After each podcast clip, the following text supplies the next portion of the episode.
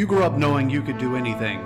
As a soldier in the U.S. Army, you'll test your limits and feel the pride of doing things you never thought possible.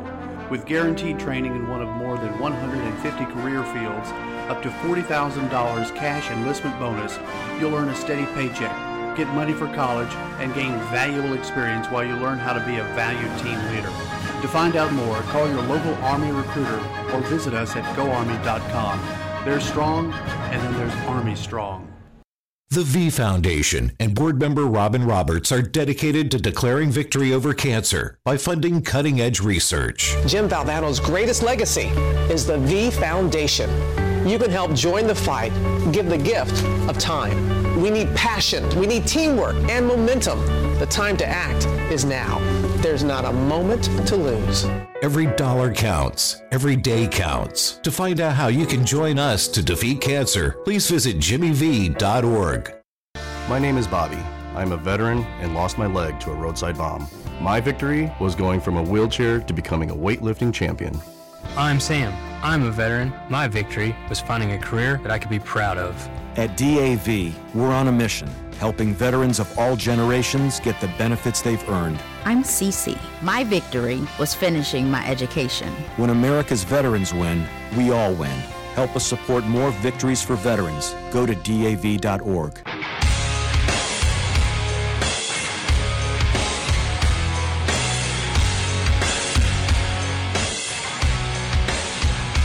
And now, from the cheap seats with Chris DeLambert and Brandon Atkins.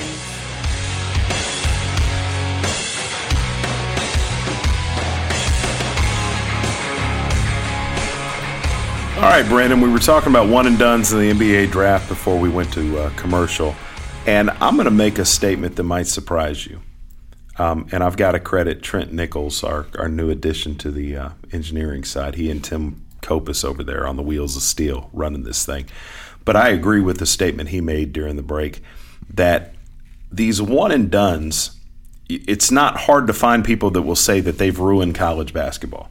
Right. You know, that these kids you know are in there they're gone people don't they don't develop familiarity with these kids but i honestly believe that these guys are good for the game in that they've increased parity across the country because you've got the big programs like Kentucky and Duke that have embraced the one and dones. They bring these kids in and then they reload year after year. But what that's done for the mid majors and the smaller big conference schools is allowed them to sort of develop their players. And you have guys that maybe aren't as athletic and physically gifted, but when they're in their third and their fourth year, their output and their ability is is on the same sort of level. Right. So you've got the Butlers and the Gonzagas of the world and the Wichita States that can legitimately compete with these teams because you're looking at Kentucky who trots out, you know, in any given year three or four or five 19 year old kids in their starting five versus you know Wichita State team that's that's rolling out upperclassmen. So I think it's good for the game, yeah. which I never would have believed a few years ago. But in terms of the big programs in the country, you've got two schools of thought. The UNC team that you love to talk about so so about so much. Roy Williams is one of the coaches in the country who has been resistant to bring in kids that he didn't think were going to stay the course and, and be there for at least three years. Right. This UNC team, now we talked about Tony Bradley being on his way out. They've got some seniors that they're losing, but the core of that team is intact. And UNC should be poised to make another run and repeat. Now you look across the spectrum at the other teams at the, the highest levels, and it's really a crapshoot. When you look at Duke, Duke's got a mass exodus coming this year of kids, um, the one and dones, but also now Luke Kennard has has announced. Now I want to talk about Kennard. A lot of people looking at Kennard and kind of scratching their heads, saying, you know, this isn't a lottery type guy, you know, not a top 10 type player. Why would he come out now? Well, it's obvious why he'd come out now. He has done what he can do. He's kind of hit his ceiling athletically right. in college, and he doesn't have to look for far, uh, far to see an example of a guy that's cost himself money by you know really staying in school too long. Right. I think it, he could only do himself harm. Like, what is he going to do? Average more than 20 points a game at Duke? Like, when they have probably are going to have a lot more mouths to feed. You know, Coach K, it'll be interesting because they do have a max exodus happening, particularly if Grayson Allen leaves, um, you know, in a late pick. But uh, Kennard is interesting. He's he weighs in right now at 200 pounds, which, you know, the way he shoots the ball, he should be able to step right on to an NBA team and do kind of what he does now. He can only hurt his stock if he came back next year, um, you, because he he's hit a ceiling. You, the roof is the ceiling with Kennard. the so, ceiling is the roof, and the roof is the ceiling. And Kennard, you're right. I think he can step on onto an NBA court next year yeah. and and play at as high a level as he's going to play, whether it's you know next year or three or four years from now. Mm. He doesn't have the game where he's going to be a transformational type player. He's not going to be a, a, you know a core player um, in terms of, of building a franchise around, but he's a guy that can contribute. He can slash a little bit. He plays good defense, plays hard, um, and can light it up. And when I said he doesn't have to look far to to see uh, money coming off the table, Grayson Allen, yeah. after his sophomore year two years ago would have been a lottery pick. Yeah. I mean, people were looking at the athleticism, they were looking at the basketball IQ. Guy could fill up a stat sheet, and then he comes out this year in his junior year, and what was supposed to be his team. Yep. And by the end of the season, he really wasn't even starting. You know, one might say his decision to come back, he, you might say he was tripping a little bit when making that decision to come back. I don't really believe you just did that you know, you made the perfect point. Grayson Allen coming Grayson back. Allen was tripping. I like that. Basically, buddy. Kennard got to get in a time machine and see his future when Grayson Allen came back and then just wasn't Grayson Allen anymore. Because if you remember, he was the darling of that tournament run they had. When yeah, was, absolutely. When they beat Wisconsin. And so he comes back. Now everybody hates him. I kind of feel bad for the kid. I don't think he's that bad of a kid. He just needs to work on a couple of different areas. But I, know, I, I, do appreciate that I saw him in a in a hat this weekend that said "Don't trip on it." So at least he's embraced it. Uh, there's a there, there's the t-shirts. There's everything. The UNC fans are relentless. He's got LeVar Ball marketing for him now, uh, something. something like that. But when you look at Grayson Allen, now he's posed with the question: What do I do? because if he goes into the NBA draft, he's he's sort of of selling low. But looking forward to next year's Duke team, what are you going to do? It's going to be interesting because the the most interesting, you know, Tatum's a lock. The interesting part of it is Harry Giles. Like Giles got virtually no run, and you really don't know how good this guy is unless you watched just a, t- the tail end of the ACC tournament this year, where he kind of came on and started showing glimpses of what he was before the injury. Giles is the one that's a dagger for Coach K, and having he's not going to be able to replace a player like that, but to be able to fill in that's four guys because Giles would be starting for Duke had he not had the injury. So that's four guys gone. The and, and back to what you said, I don't think it was the point you're trying to make, but you know the Tar Heels have been to back-to-back national championships, and it's probably because they haven't been able, not that they haven't tried, to get the the top one and dones. Harrison Barnes was the last time we got the guy, and he ended up staying a little while. But it's helped the Tar Heels become more well balanced, having some players that will stick around. And then if you land one or two stars, then you're, you know, you're cooking with some gas. They're getting into the Final Fours and things of that nature. Well, and Duke is looking to do it again. Um, you know, they are losing four core players. It looks like. But then they've got one of the best recruiting classes in the country coming in. Of course. Uh, depending upon where you look, you know, either the either fourth, fifth, sixth. But uh, you've got Sterling Manley. Well, no, you don't. Wendell Carter, Gary Trent Jr., and Alex O'Connell coming in, all of whom are highly regarded recruits, but so highly regarded in some instances that these may be guys that turn around and, and want to go into the NBA after a year. Well, this is the nature of what Coach K's created there. He was one of the last on uh, on board with this but with Okafor and um, who am I leaving out? Who's the other big guy after Okafor? Jabari. Yeah, Jabari Parker. Um, this has become the norm, and now Tatum is the next natural progression for this. Mm-hmm. And Tatum, a guy that early in the season uh, didn't even play a lot, but as things wound on, you saw him, and there were plenty of oh my god moments. And Jayson Tatum is gone. Harry Giles, this is a guy, you know, like you said, if you saw the tail end of the ACC tournament, you saw him really contribute. But Giles is a guy that's going out really based on tools alone. But Coach well, K's made his bed. Well, look look at this kid Knox, the five star recruit. He actually came to the Carolina Duke game, the only game that Carolina was able to beat Duke this year, and then the following day went to Duke University for. He had he fit a recruiting trip to both schools in one weekend. Whichever way that domino falls, Kevin Knox is a big domino. He's a beast, and like so, if Duke gets him, I think they automatically have the advantage. If Carolina gets him, the ACC is in deep trouble because they, they have the base there. They have the role players. You got point guard coming back that could easily be one of the best point guards in the country. So watch for that domino to fall. Um, Duke is going to be just fine, but I would say late of late, and you know they just won a championship in 2015, um, for goodness sakes. But the last couple of years have been a little shaky for Duke, little consistency problems. You might blame that on Coach K's health issues, but uh, it'll be something to watch moving forward, sure. Well, and you're talking about blue bloods, and you know the one and dones coming in and out, and, and the rest of that. Kentucky obviously is reloaded; it's got the best class in the country. Um, they'll be losing Fox, Monk, yeah. and Adebayo is it is the sort of the the um, the collective wisdom there. It's the next tier of programs and their willingness to deal with the one and dones where you're really making a deal with the devil. Sure.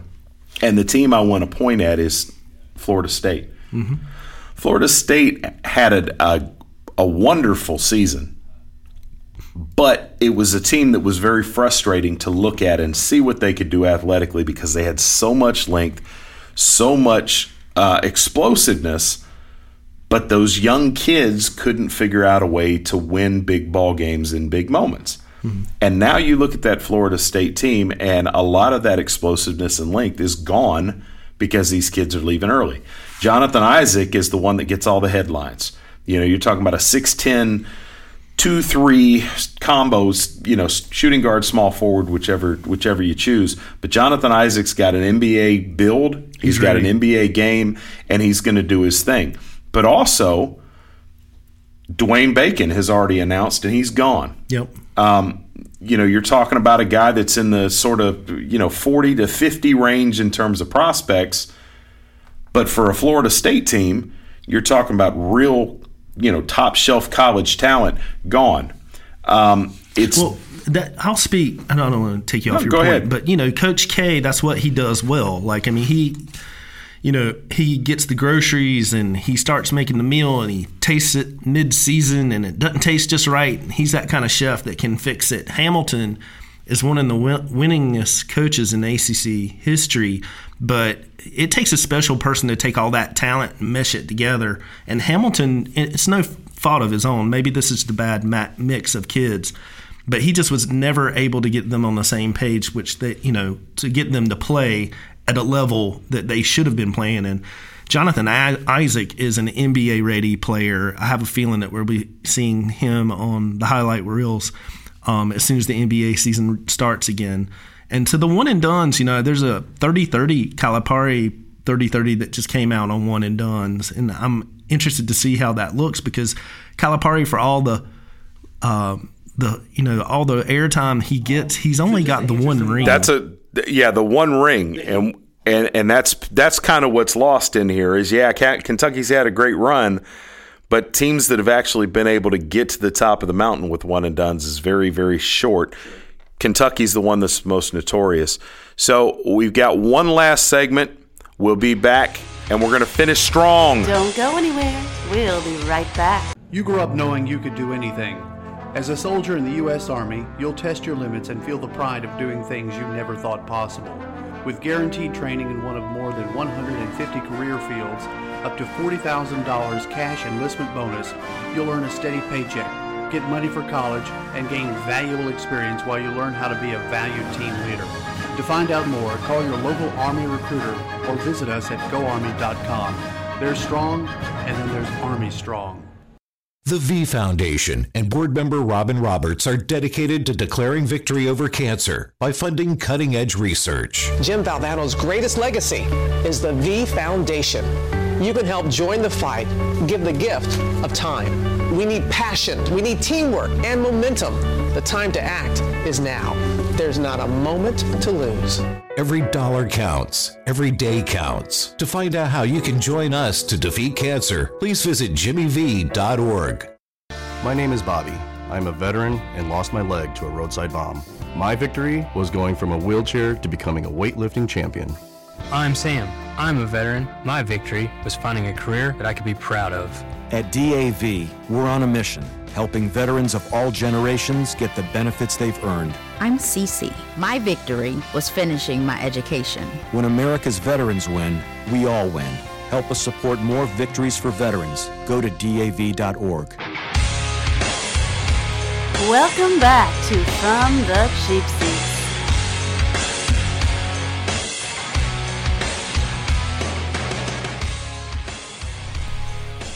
All right, welcome back. We got one more segment to go. We've been talking college basketball, in particular NBA draft and and prospects and where they kind of fit. Now, a couple of big stories still with this NBA draft process. First of all, let's talk about the fact that the Boston Celtics, because of their 2013 trade with the Nets, stand the best chance to get the number one pick in the draft. One of the things in that 2013 draft our 2013 trade that that the Celtics got was the right to swap picks in this year with the Nets. Well, the Nets now are guaranteed to have the worst record in basketball. So the Celtics, you would think, are a lead pipe cinch to get one of the top three picks, but they may well end up with the with the number one overall. When you looked up and down that Celtics roster, Isaiah Thomas, who is playing out of his mind, um, quietly in fact, uh, he is now has the second longest streak um, in recent memory of leading his team in scoring in each game. The only per- player he's behind is Jordan. But you're talking about a team that's got depth. They've got talent really all over the floor, and almost like um, I don't know, found money, man. You know, you're going to take a team like that who's who's vying for the number one pick in the East really probably is the only team in the East that can push the Cavaliers, and you can add a number one or two or three overall pick in the draft. That's scary, right? Yeah, I if mean, you're if you're in Danny Ainge's seat, who are you taking as the Celtics pick, assuming that they're they're number one overall? we talked about it, and maybe it's because it's ACC country, and I've got to see him a lot, or maybe what it's what he did to my team personally. But Jayson Tatum to me just screams number one pick. Um, I like if, this is how I would look at it. I think you get a little heat for picking Fox with the number one overall. Um, well, the, the other thing with Fox number one to the Celtics is Fox Fox's uh, potential is probably at the point. That's right. You know, you're talking about a six three guy. That's an awful small two. Fox at the same time really hasn't shown that he can be a traditional point guard. But I think you're you're you're kind of. No, I got you. You're limiting yourself there. I'm you, with you. To, in short, I'm with you. I think Jayson Tatum is is the no nonsense lock at one. If I'm in that position, that's that's me. I think Danny Ainge is the type of. I mean, this he's been planning this moment for a long year, a long time. For years, he's been making these trades and these deals, and this is the year he's looking to pay it for it to pay off. And it happens to be on a year. I mean, I'm sure there's going to be a couple of players that go and end up tearing the NBA up. But I don't see that one player outside of maybe Tatum that just makes me feel, you know, feel like he's the guy. I know they're going to have a lot of, if they get the number one pick, they're going to have a lot of pressure to take Markelle Fultz because everybody's projecting them number one. But I don't think Ainge is affected by that. I think he's the type of person that he, he does his own research enough and he shuts out all that outside noise out enough that he's going to do. He probably already knows he's going to take with the top three picks. I, I, I would assume that that's the case, and there's still evaluation to be done, and, and they can overthink this and do all the rest of it. But I would say that Josh Jackson to me is the other guy that I would take a look at. Yeah. And just because of his length, you're looking at a guy that's six eight that can play the two, the three. Um, he's a guy that plays hard. He rebounds more than people give him credit for. Uh, he can create off the dribble. He can shoot the three, um, and really plays his his game is really the, that of a guy that's six three or six four, um, but at six eight, that's transformational size. Mm-hmm. Uh, to put it at the two or three spot. So I think Josh Jackson should get a look there as well. Now, Justin Jackson is a guy that that you know intimately as a fan. Sure. Justin Jackson facing a decision right now as a junior. Um, I know that Carolina fans would like to see him come back because of what he contributes. But is he a guy that's sort of in the same situation as Kennard, where he's hit his ceiling and there's not a whole lot of benefit for him to come back? I just think you take a look at your year. You got to be honest with yourself. As a Carolina fan, who would love to see him come back for seven years? Um, he probably really needs to go. Um, he's got he's got the size. He's probably pushing about 195 pounds right now, which his build, he could probably use a little more weight. He looks like he could get pushed around maybe a little bit. Uh, his defense, he needs to work on his lateral movement, even though he did get assigned to some of the tougher defensive, um, you know, jobs during the tournament matchups.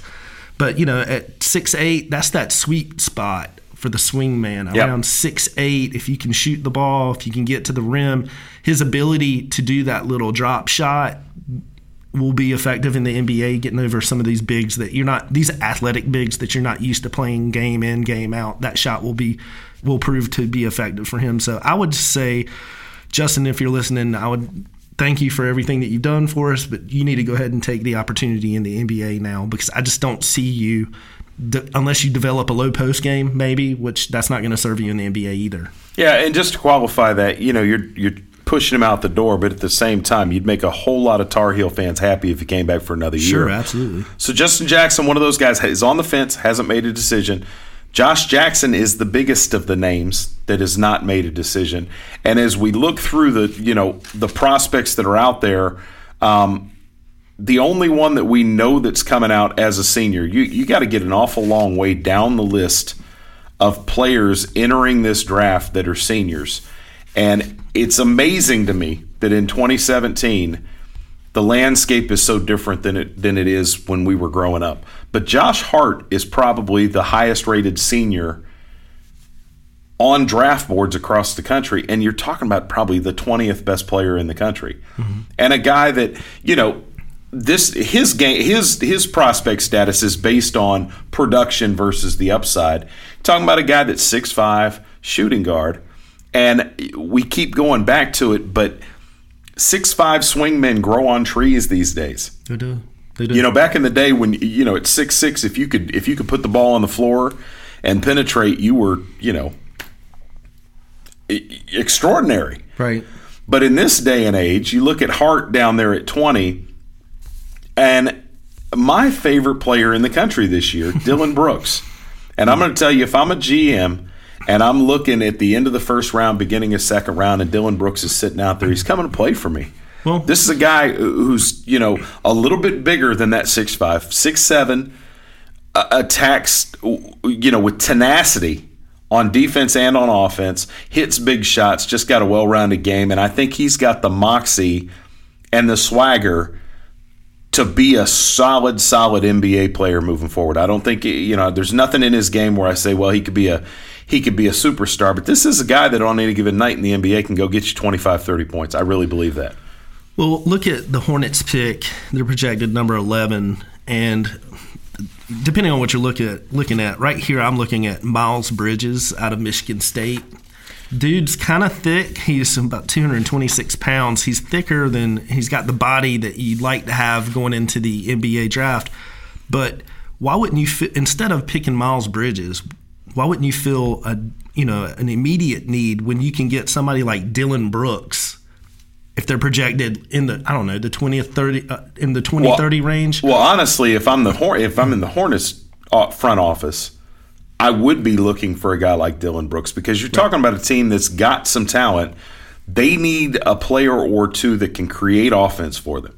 You know, Kemba Walker's one of the most underrated point guards in in the NBA the Hornets have got a lot going for them, but they've got to get over the hump. Mm-hmm. And and you know whether it's a huge free agent signing or you know really hitting the lottery in the in the draft. And when I say lottery, just you know getting it right and having somebody come out that just blows up.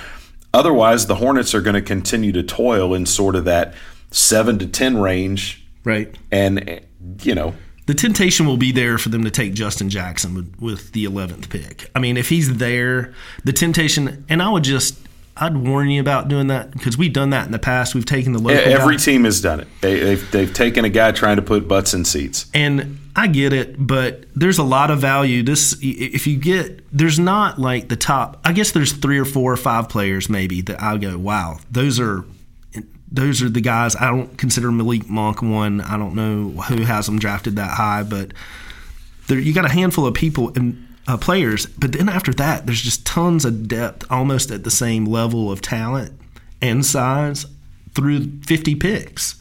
Um, uh, you're you're absolutely right. And as you look through, look at Sindor, Sindarius Thornwell. Right. Sindarius Thornwell may not get drafted this kid was the best player in the NCAA tournament for a, a significant run. But again, he's one of those six five swingmen. Yeah. And you know, why draft one when you can go sign one off the street or go down to the D League and, you know, pull one out of there because he doesn't have transformational talent. To follow up with you about Malik Monk, you know, Malik Monk coming out of high school, these guys get so much hype.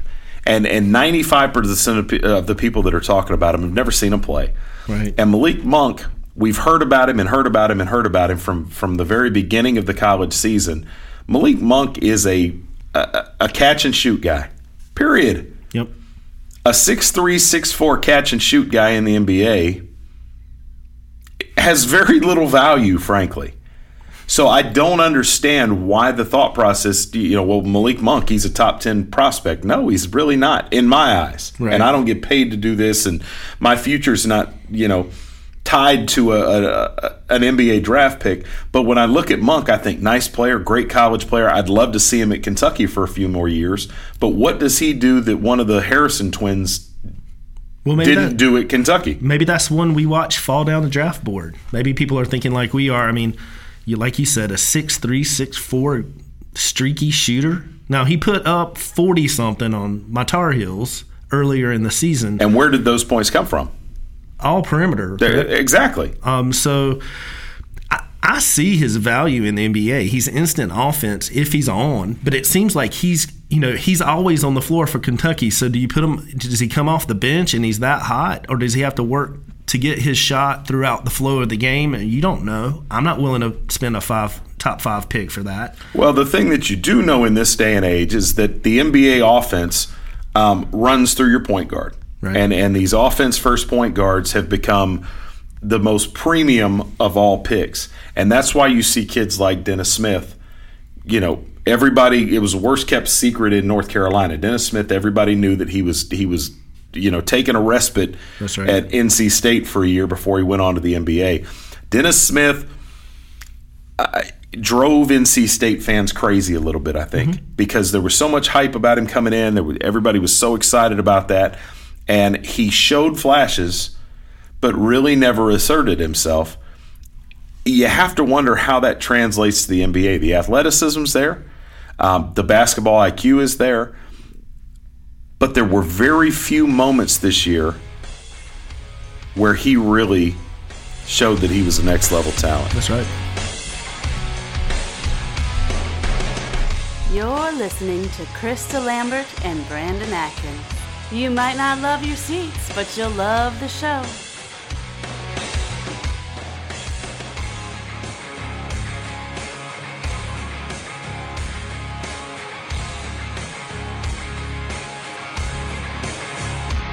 When I was just a tiny baby, I was stolen from my parents.